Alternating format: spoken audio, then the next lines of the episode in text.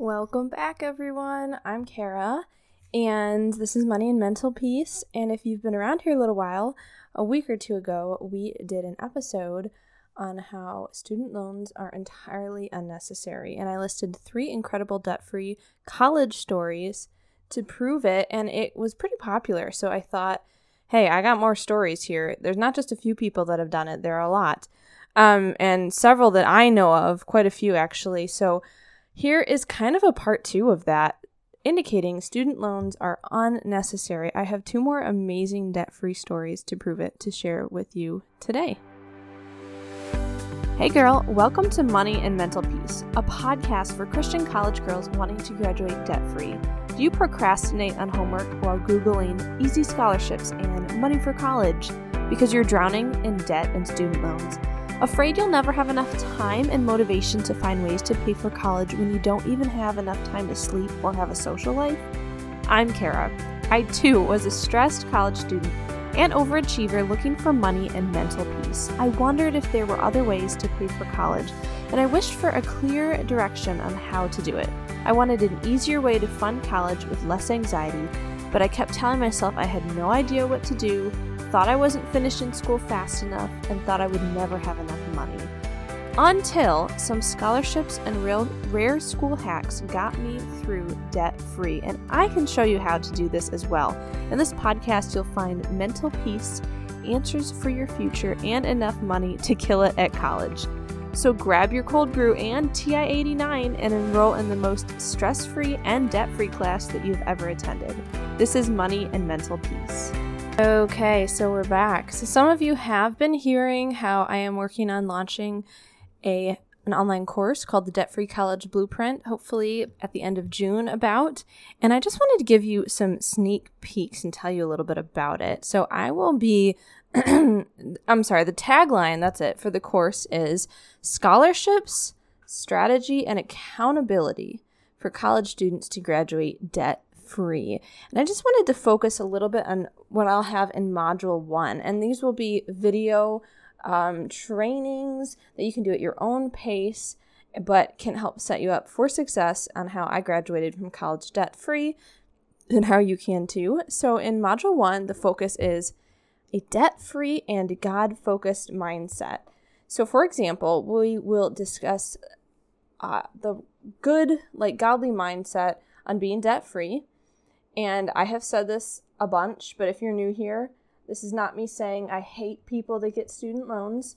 This is me saying it's in the Bible, when it ever discusses debt, it always comes with a warning or consternation. And so just to be aware of what can be done and how awesome it could be with no debt. And if you choose to do this, this is what I'll train you guys in. So uh, we'll also discuss our relationship with God, why He has anything or everything to do with this journey that we're going on. Uh, we're going to discuss credit cards. Do you use credit cards? Do we need to have a budget? Like, actually, the budget's a little bit more in depth later. And will you have to fill out things? What paperwork? How much time will this take to do the course, to do stuff debt free?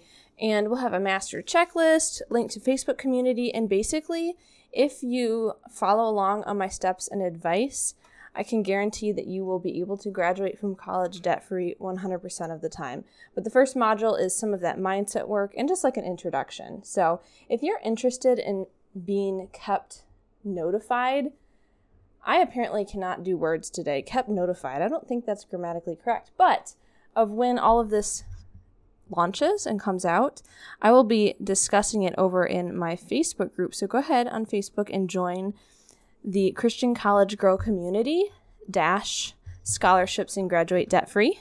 That's what the entire thing is called, but it's the Christian College Girl Community. Uh, it's also in the description below, but you can join that and I'll be able to do updates and information of when I launch. So we're happy to have you there. And now let's get into the nitty gritty details. Kidog, the first story is of my friend Isaac. And Isaac, now Isaac specifically planned on being debt free, trying to go through college debt free. And in his mind, that meant to work hard to get a full ride and not go to a fancier school. So meaning like in high school, work hard like hard at grades to be able to qualify for a full ride is what he knew about graduating from college debt free. And as you'll see as the story progresses, there are different ways to do this. Like you don't always have to do full ride. Um, however, that was his initial thought, so he went for it, and that's awesome. So, and he mentions not going to a fancier school because of you can get such a great education at just like a state school, com- you know, community college versus like feeling like you have to go to Harvard, right?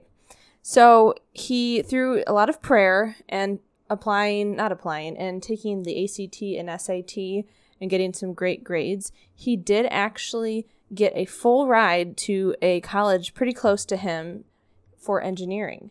He could stay close to home with his family network. That was very important to him, he said, because he still had some of his same friends and uh, his family to talk things through. Not that you're required to stay home when you go to college. However, I really respected his insight to just wanting to grow his faith while still being founded and surrounded by some of his Christian roots, right? To be able to start to experience college and the ups and downs of not only the stress and busyness of it, but belief systems that he would run in contact with. And he was able to stay grounded in his church community and his friends as he learned that and that kind of helped him mature and grow in his faith is what is what he said which is pretty awesome. However the issue became he overextended himself. So in the second semester first semester went great of the first year. Second semester he said his grades dipped and he lost his full ride scholarship, only had the partial left, which just stinks. Can you imagine how frustrating that would be? And with overextending oneself, that sounds like it could be trying to be like a good student, right? And take more classes, do more things. It it wasn't that he was just like lounging around and not doing anything. He was overextending for what he thought was good things, but sometimes we we know and we find out that more is not always better. And however, be careful to not compare. I'm not talking to Isaac, I'm talking to you guys listening. Be careful not to compare yourselves because in some situations in life, some people are able to do more than others because of, you know, their family life situation or mental health or whatnot. So this is both don't overextend yourself and be careful not comparing yourself to others. But even trying to do the overextending with positive things like overachieving, uh, it it was a negative toll. His grades dipped and he lost his full ride, but kept a partial scholarship, which is awesome. And so his story is honestly like so many out there. Totally relate to it personally because I was just an overachiever and tried to have high honors in college and all the things. I totally understand. But the next step is actually his parents had saved some money for their kids to go to college. So he was able to dip into college savings from his parents. Listen to that. There's there's a couple things going on here. Even though his parents had saved some money for their kids for college, he still went for the full ride scholarship. For one, for one reason, he has younger siblings, he had said. So some of that would hopefully be for them.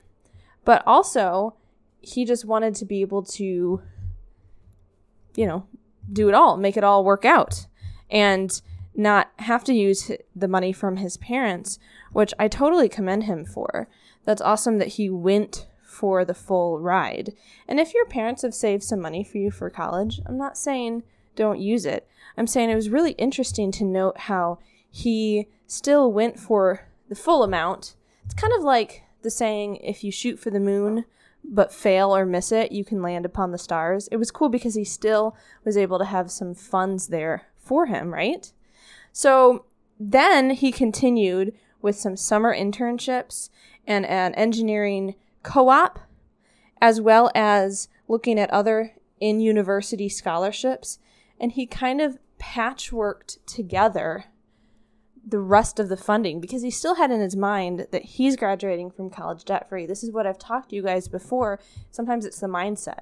It's like if you're getting married and you're like, the mindset is, I'm not getting a divorce. We're not, we're just going to work it out. This is the mindset of he's just not getting loans. He's going to work, work on this. So he was able to continue with working, internships, a few other scholarships, and this partial ride scholarship and graduate also with some money from his parents, which I know he was super grateful for. Now, here's the kicker, and here's where I give him a thumbs up and commend him as well. His parents had saved some money for their kids for college, and he used some of it. So it wasn't that he went and got like a federal loan or whatnot, and it had been saved for college. However, he wanted to pay back his parents because he chose to, he decided to. And so, in that way, I still imagine in my mind, he still graduated debt free, but he chose to pay money back towards his parents because he wanted his siblings to be able to use the funds. And also, with having engineering, he was uh, prepared to have a pretty good job to be able to do that. And so he told me that he gave the money, he was $5,000 uh, in, well, he said in debt to his parents. I still say he graduated debt free because his parents had saved that money for his kids, co- their kids' college, but he wanted to give it back to thank them, to have money uh, for his other siblings. So within three months, he was able to give that back to his parents after he had started working. Like, what an awesome, inspiring story from Isaac, in my opinion. That's so cool. And he said that he's currently looking towards law school, maybe, and he started studying hard for the LSAT, which is to get into law school, you know. Uh, that was just inspiring to me because it was like he was going above and beyond being connected. Okay, there's different parts of this story. There was a financial part. There was something I relate to, which was kind of just overachieving on things or overextending, and I totally understand what that feels like. And then some things not working out, but him not giving up. Him con- he was continuing to find other scholarships, do some internships, and then use some funds that his parents had saved for their kids' college and I commend him though for still trying for full time or full ride, you know, shooting for the moon, landing on the stars. And even though that money had been saved for their kids' college, he wanted to give that money back. I'm saying as a thanks and to have the money for his siblings. And I just commend him on that. And there was also the mindset of staying close to home. And th- listen, this doesn't mean I'm coming on here telling you the only godly thing to do is to stay close to home.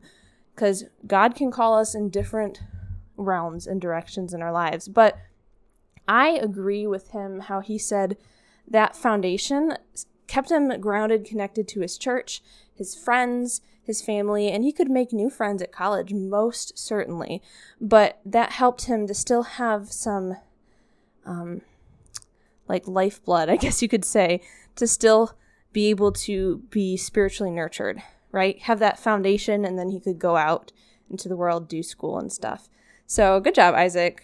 I'm totally sending this to you so you know I finally used your story. I was going to use it in my book, and I hopefully maybe can still publish a book, but I kind of got jumped into podcasting first off.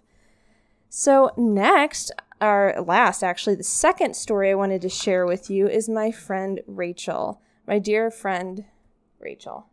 Rachel was really convicted when she read James 4, verses 13 through 16. And I'm kind of paraphrasing it uh, right now. But it is not, basically, she said it is not good for us to take out loans assuming that we can pay them back later. Um, this was her story on how she was convicted of that. She was saying that a lot of people assume, like, of course, I'll get a high paying job after college, be totally able to pay this back. And yet, how many times have we seen something comes up and happens where that's not able to happen?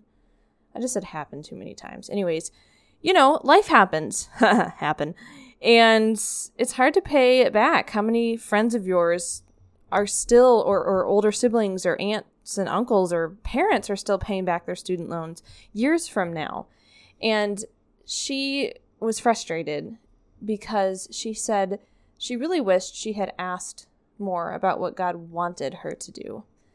She only asked him to let her get into the school that he wanted her in, which is a great question, you know, trying to apply for schools and then ask specifically that whichever school God wanted her to go to she was able to get in, right? But she thought later how she could have asked what God wanted her to do in steps, like for paying for school. So the first two years of college, she did it with student loans, and she felt led to missions, specifically Bangladesh, which, to be honest, sounds amazing with that culture and the people, but also sounds really hot and gross because I don't like heat the best.